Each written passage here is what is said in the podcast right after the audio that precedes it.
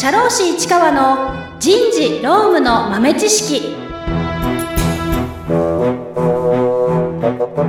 皆さんこんにちは、社会保険労務士の市川めぐみです。今週は当社の採用の話を通じて採用のね戦略について考えてみたいと思います。めちゃくちゃうまくいってるわけでもないので、こういう風にやったらいいよとも言い切れないんですけれども、もうね今採用なんじゃないですか。もう採用が全然苦労してないっていう会社があったらもう教えてほしいっていうぐらいですね、今採用難なわけですよ。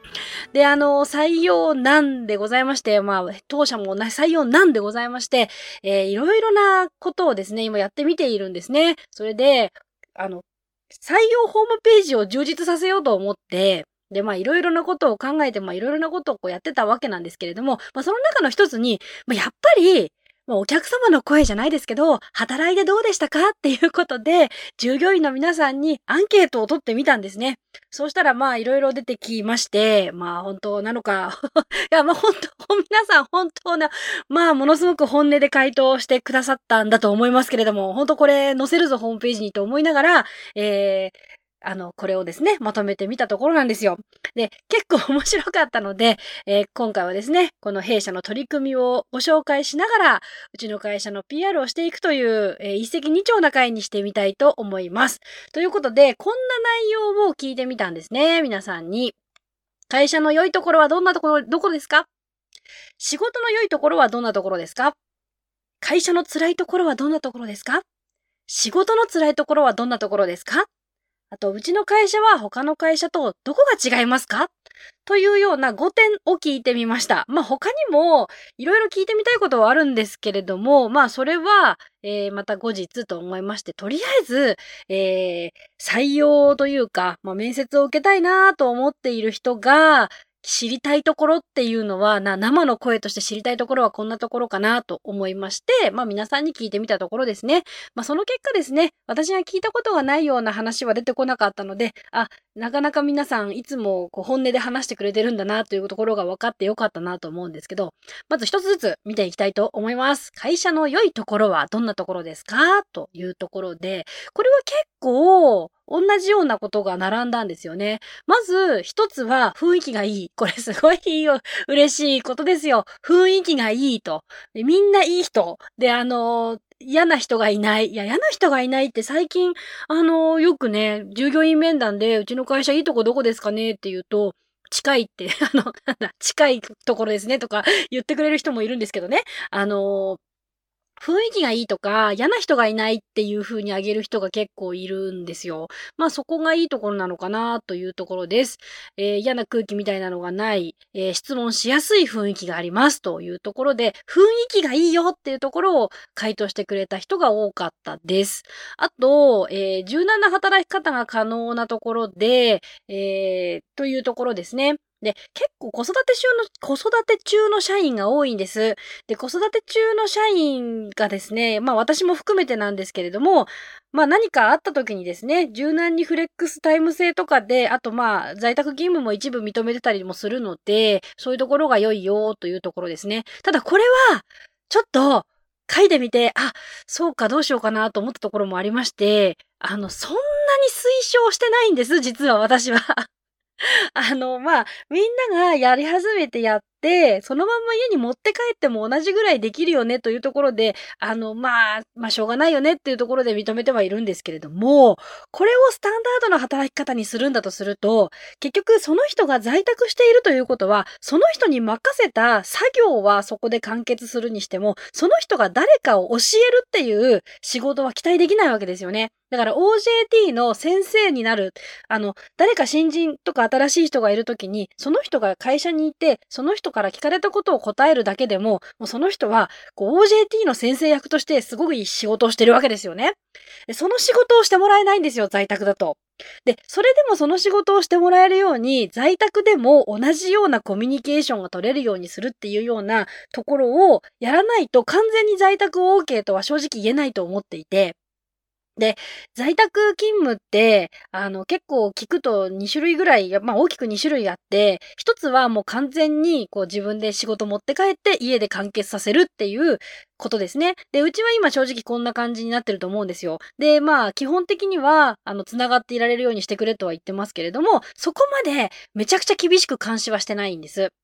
で、もう一つが、ズームとかで常にオンラインでつながっているっていう会社ですね。で、いろいろな話を聞いていると、オンラインでつながってる会社の方がうまくいってます。で、多分、つながってる方が、従業員側だとしては嫌なんじゃないかなと思うんですけど、実際にスタートしてみると、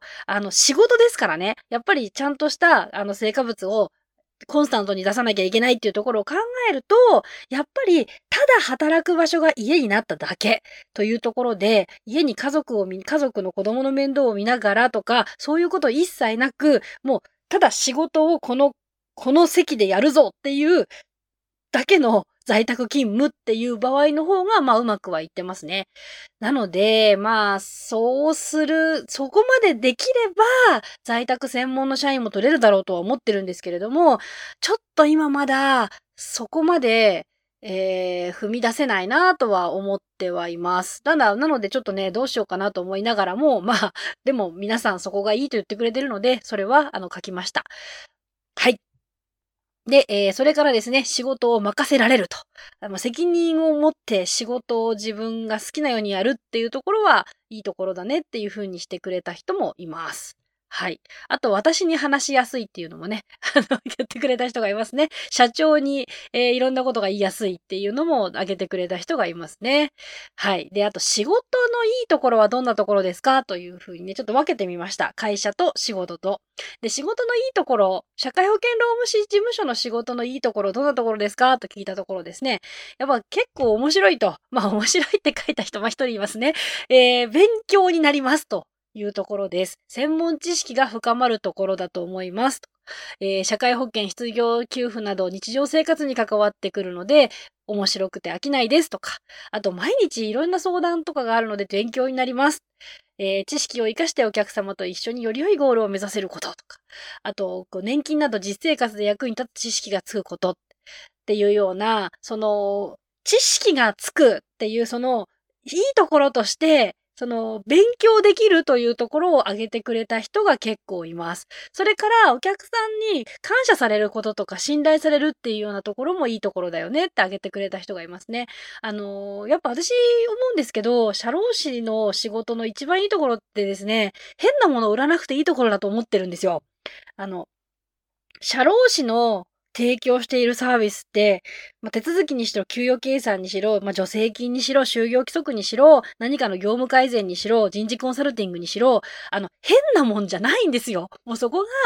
が、もともと変な営業会社にちょっとでもいたことがある人はですね、みんな実感しているところだと思うんですね。で、うちの事務所、私も含めてですけれども、結構営業系の会社にいた人が多くて、で、営業の仕事自体は、嫌いじゃなかった、楽しかったけれども、本当にこれを買って、この人は幸せになれるんだろうかって考えると、ちょっと営業して数字を上げるというところに、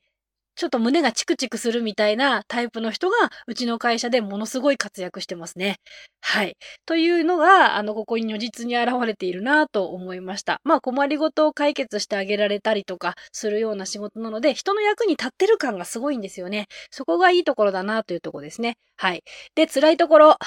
辛いところも聞いてみました。会社の辛いところはどんなところですか？これね、会社の辛いところに残業ができないことってあげる人がですね、なんと2人もいまして、いや、1人はなんとなく、労働時間が短いとか言うかなと思ってたんですけど、もう1人いましたね。ちょっとびっくりしました。残業ができない、休日出勤がないというところで、仕事が重なったりすると自分の創意工夫が必要だよと。だから残業代を稼ぎたいっていう人は不向きだよなというふうに思いますっていうような場合と、まあ、とにかく、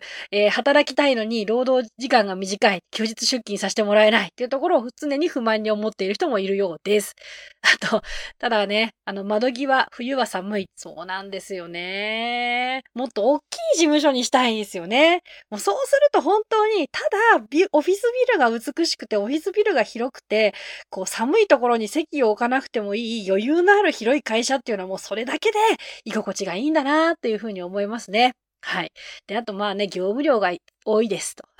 常に忙しいですって言ってて、まあ、常に忙しくて、常に忙しいっていう風に皆さんに感じさせているからこそ、今採用しておりまして、一旦、ちょっともうなんだかすごい忙しいなっていうのを解消した後にですね、ガリガリに業務効率化をしたいんですよ、私は。なので、とにかく今は人手が必要だよね、と思います。人手を入れて、少し、楽にしたら、業務効率化して、人を少し浮かせてですね、その部分でもうちょっとこう営業行くなり、もっとこう、業務にいいサービスができるようにするっていうような仕組み作りをしていきたいので、今一生懸命採用しているんですね。はい。というようなところで、良くも悪くもこれから組織を大きくしていこうというタイミングなので、良くも悪くもって悪くも思ってたんだってちょっとショックだったんですけど、まだいろいろと社内の制度や仕組みが整っていないというところですね。で、仕事の辛いところはどんなところですかっていうところです。特にないって書いた人もいたんですけれども、まあ仕事にね、裁量がある分、その分責任を感じるよっていうような分だったりとか、あと給与計算とか手続きとか、もうミスができないっていう、その責任感が強い人は責任を非常に感じるというようなことで、結構責任は重いよというような内容になりましたね。あと目が疲れますとかね、ありますね。あと、こう、ちょっと業務に追われるというところがありますね。給与計算、やっぱり重なるんですよ。25日支払いの会社多いので、そうすると、やっぱりその時期に、業務が重なって、ちょっと追われるというようなご意見も出ております。で、他の会社と違うところ、というところで、これは結構、社労士事務所としては結構当たり前かもしれないなというところも結構あったりするんですけれども、まあ、在宅勤務がしたかったらできるというところっていうのを挙げてくれた人もいるんですが、まあ、先ほど言ったように在宅勤務はそんなに実は推奨はしてない。推奨はしてないんですけど、まあ、責任感持って、その時お休みではなくて、なんとか自分のやるべきことができるっていうのは嬉しいっていうふうに言ってくれたりとかしてます。あと YouTube に出演することができること、無理やり出させられているんだと私から思ってたんですけれども、いや、良かったですね。ちょっと好意的に捉えてくれてる人もいたということで嬉しかったです。で、YouTube、でも YouTube 番組とか、結構小さい会社、簡単にできるいいブランディングなので、やってる会社多いので、YouTube に出演はですね、結構やりたいって言ったら、だいたい他の会社でもできるんじゃないかなと思います。あと、社内スリッパ。そう、社内はスリッパっていうのは、驚く人とそうでもない人がいて、で、そういえば、社内でスリッパに履き替える会社は、経営が悪いっていうか、なんか伸びないっていう風な、話あるんですよね。